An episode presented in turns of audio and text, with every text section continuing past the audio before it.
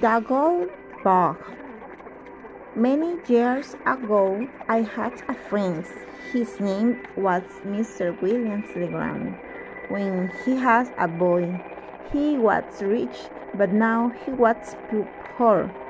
He lived at Sullivan's Island in South Carolina. Legrand lived in a hut.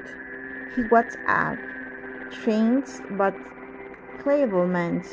One moment he was happy, and a moment later he was sad.